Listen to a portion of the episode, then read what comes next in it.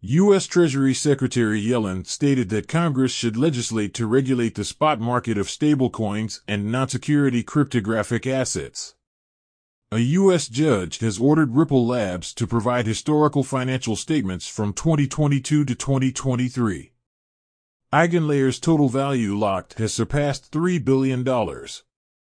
DWF Labs has applied to join the Klaytn Governance Council, pledging to independently purchase 5 million KLAY from the market or foundation. Multicoin Capital is in negotiations to sell approximately $100 million in FTX debt. South Korean prosecutors have arrested three executives of Haru Invest, accusing them of embezzling around $826 million in cryptocurrency. The Taraxa Foundation has launched a $10 million ecological growth grant program. ENS has partnered with GoDaddy to introduce a free Web3 to Web2 domain linking service. That's all for today. Have a good one.